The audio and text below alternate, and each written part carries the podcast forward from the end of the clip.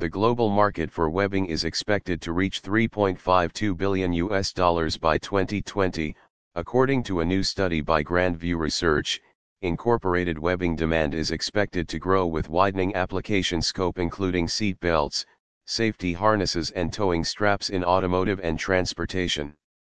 Increasing construction spending coupled with growth in automotive manufacturing is expected to be critical for market development over the next six years.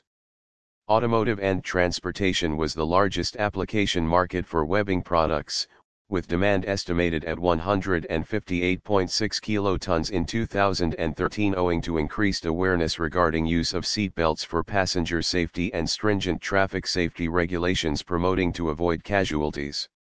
Webbing demand for sporting goods was estimated at 103.4 kilotons in 2013 and is estimated to grow at a CAGR of 4.2% from 2014 to 2020.